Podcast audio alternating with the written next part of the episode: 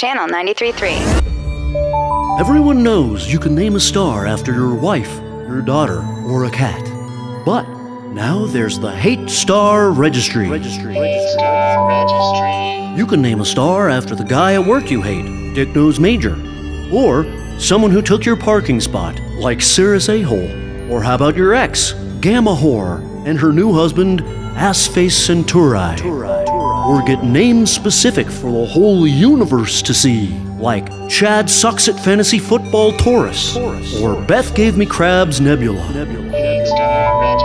Literally billions and billions of opportunities await. Commit your anger to eternity, at hatestarregistry.net. Nerf's LOL at 505. Sponsored by Illegal Pete's. Search LOLs on iHeartRadio.